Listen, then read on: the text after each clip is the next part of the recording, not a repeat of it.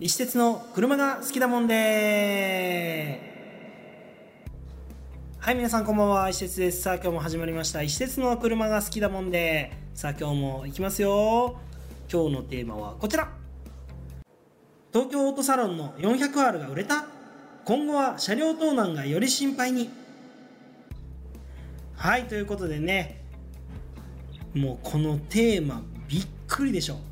えー、前回ですねちょっと僕あの東京オートサロン2024の模様をお伝えしてまいりました、えー、そこでですね、えー、あのクラフトスポーツさんが、まあ、たくさんスカイライン GTR のもう極上車と呼ばれるものをいっぱい出してたわけですよ。でそれを、まあ、あの僕があの勝手に紹介をさせていただいてで、まあ、YouTube にもアップしたんですけど、えー、こちらに出品されていた、まあ、出展されていた、えー、スカイラインのね R33 の 400R ですね。こちらがなんとその時にね出てた金額が5億円ということでいやいやこの金額はさすがにねえというふうに思っていたわけですよね。でそれはまああのクラフトスポーツさんのね方でもなんかあのもう本当に、ね、どっかの石油王か誰かが買ってくれたら面白いよねぐらいの感覚で値段をつけてたらしいんですけどまさかそれが売れたというふうにこの前 X で、えーついえーと、ポストがありました。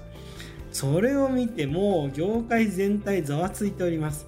うーん。まあどうなんでしょうね。はっきり、まあ、僕の口から言うのはおかしいとは思うんですけど、まあ、正直ちょっとこの金額とその相場に対して金額が合ってないっていうのは思いますよ。ただもうね車がないからね。だからそういう意味ではまあ、先にその6億以上とかね5億以上とか6億以上の価値になる前に5億で買っとけばいつかそこまで上がるよねみたいなまあそういう感じですよね。お金持ちの方はもう僕はもう全く気持ちわからないんで 僕らなんかね一般市民にはもう到底わかる範囲のところでは考えてらっしゃらないと思うんで、まあ、そんな形でね買われたわけですよ。で、まあ、そこまではいいです。もうその方の自由です。5億円でこの車が欲しい。で5億円で売るっていう。もうこれがこの一致すればねあの双方利害が一致すればそれでいいんですよ。でそこじゃないんですよ問題は。これでね要は 400R が5億円の価値があるっていうその実績が一つ残っちゃったわけですよ。これは非常にまずい。で何がまずいか。あの別にその車の価値自体はいいんですよ。あの日に日にどんどん上がっていくんで特にスカイライン GTR みたいな名車はねもうあの唯一無二なんで今後もっともっと上がっていくでしょう、まあ、34GTR なんか特にね分かりやすいですけどもう何千万っていう金額がついていますからそれはもう全然ねあの致し方がないというか今後必然となるんですけどいやそれ以上にですねこうやってね金額が上がってしまうといいことばかりじゃなくて悪いことが増えるんですね。でそれが何かというとまあもう皆さんもねかなりもうご存知だと思います。車両盗難が確実に増えます。それはそうですよね、まあ、例えばだけど300万円の車を盗難するよりは1000万とかね5000万とかなんなら1億みたいな、まあ、今回みたいに5億みたいな車を盗んででそれをお金に変えた方が当然まあその窃盗団やる方としては、まあ、1台で儲かる額が大きいからメリットですよね。ね、なので、まあ、そういうふうにする輩が増えるんじゃないかなというふうに思います。でこれがねあの例えばですよ フェラーリ乗ってるオーナーさんがそのフェラーリ買う時もうすでに何千万っていう金額で買ってるじゃないですか。で何千万の車が買えるオーナーさんっていうのはそれなりのセキュリティ対策ができる例えば自分の家にガレージがあったりそういう車を保管する倉庫を持っていたりとか何かいろいろあるわけですよ。で厄介なのが今回の話で言うとスカイライン GTR に、まあ、そういう可能性が出てくるぞっていう風になってしまうとあのですねスカイライン GTR のオーナーさんって必ずしもそのこう富裕層の方たちばかりではなく言ってしまえば10年前とか15年前、まあ、もちろんその後は新車の時もそうなんですけどそういう時に、えーとまあ、例えば中古だったら200万300万で買ってる人も中にはいるわけですよね。だから言ったらじゃあ200万300万ぐらいだったら僕でもなんとか買えるなっていう額なので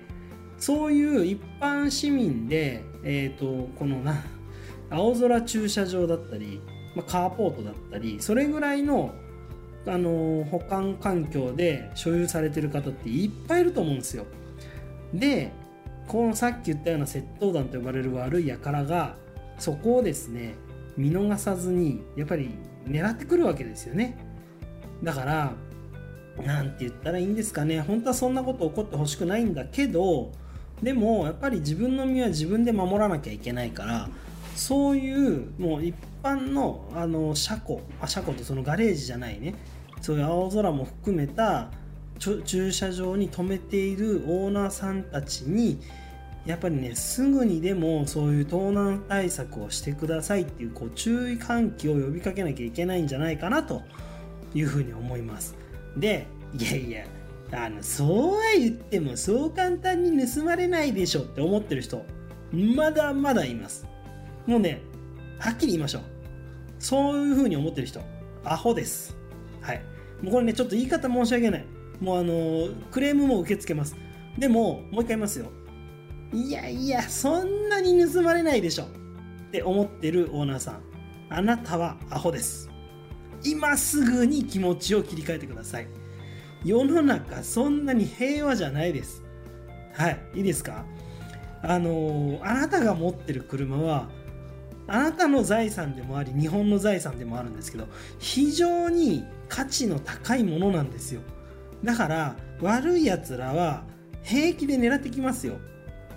でまあ言ってしまうとですねその窃盗団もバカじゃありませんからもうガチガチにセキュリティの高いまあよくほらあるじゃないですか。例えばルパンみたいなねこうアニメとかでこう赤外線がビーって張り巡らされててそこのこの隙間をかいくぐってとか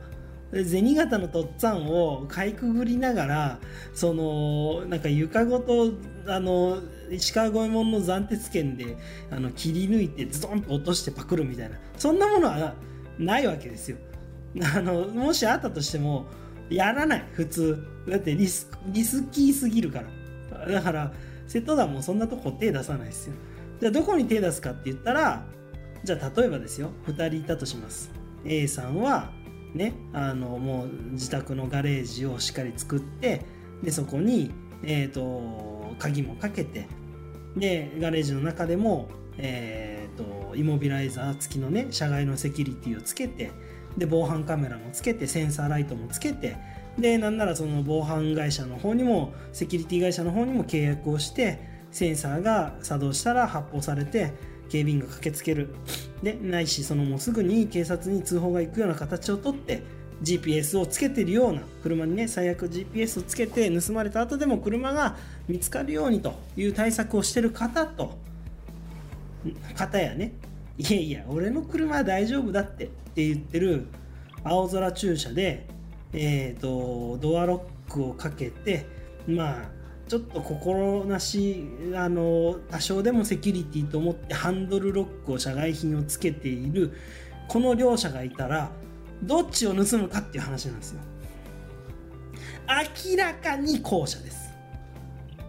もうそんなのはもう誰がどう見たって後者です。だからその考え心の隙こういったところにつけ込まれるんですよ。いいですか？あのあなたが乗ってる車はもう本当に今や1000万円を超える高級車。もう言うなればスーパーカーなわけですよ。なんなら 33GTR でも 400R に関しては5億の値段がついちゃったんです。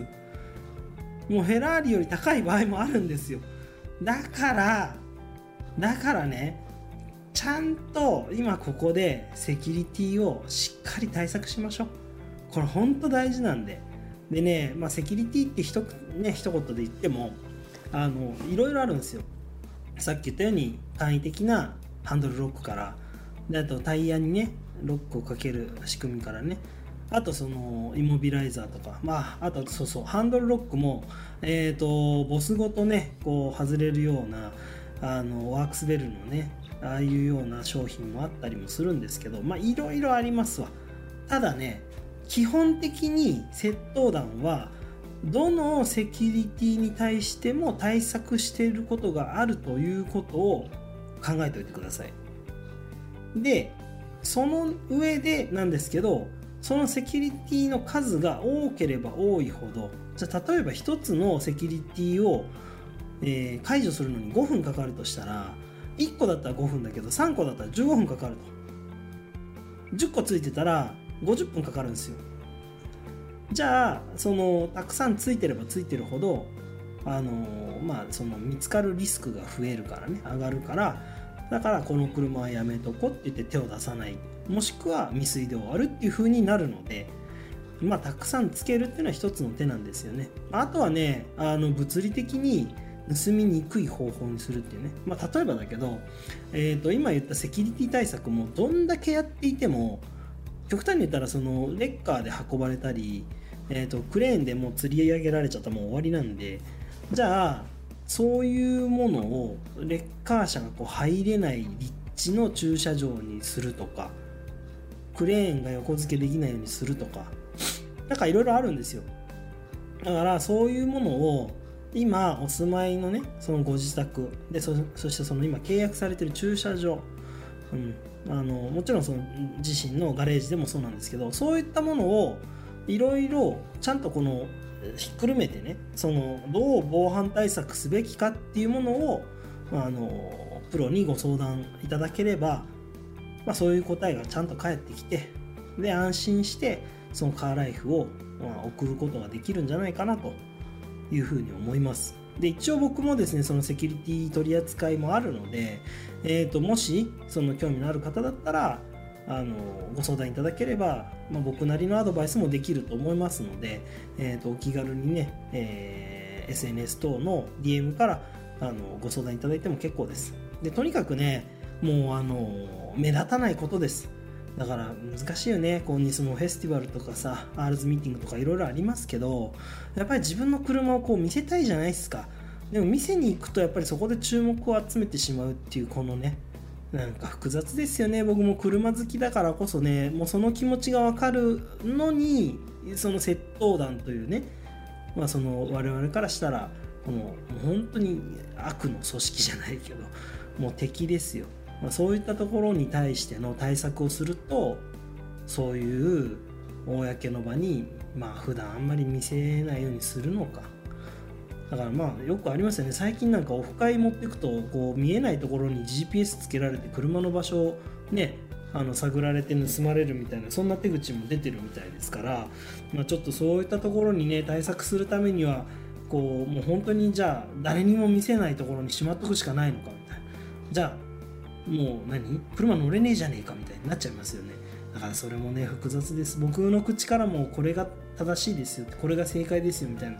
今んとこはやっぱ見つからないけどただやっぱり、まあ、なるべく目立たないっていうのは大事なんじゃないですかね。だからまあもうそういう車になってきちゃったんで多分今だとなんだろうもう毎日通勤で乗ってますっていう人もかなり減ってはきてると思うんですけどね。だからこう例えば休みの日にドライブ出かけるとかなんか特別な時に乗るみたいな感じになってきている傾向が強いとは思うんですけど、まあ、とにかくねやっぱりそういう防犯対策皆さんしていただきたいな。僕の周りでももうあのスカイライン GTR に限らずですけど車盗まれてとかってやっぱ悲しい思いされてる方結構いらっしゃるんですよ。なので、まあ、ちょっとそういうところにね、あの本当にそういうところにつけ入るなんかね窃盗団ってどうなのかなって僕は正直思います。だからよく言われてますよね。日本もその車のね車両の窃盗に対するあの刑罰が軽すぎるって言って。やっぱり言うてもね実印を使って登録する資産ですからね。あの特にね車なんかはあの思い出がやっぱりぎっしりじゃないですか。あのやっぱり例えば家族がいらっしゃったりとかもそうだけどその自分の人生の中でその車の存在ってもうかけがえのないものになって人によってやっぱりもう家族同然で乗ってらっしゃる方もいるんですよね。だからその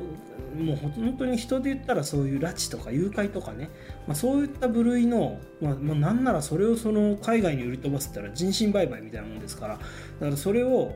まあ、今のね刑罰はちょっと軽すぎるのかかなっていうのはやっぱりすごく問題になってますよね。なのでやっぱりそこをもう少しねあの法の法改正もしていただきたいっていうのもありますけどそれを待ってる間に盗まれちゃったら意味がないからやっぱり自分の身は自分で守る、ね、防犯対策しっかりする。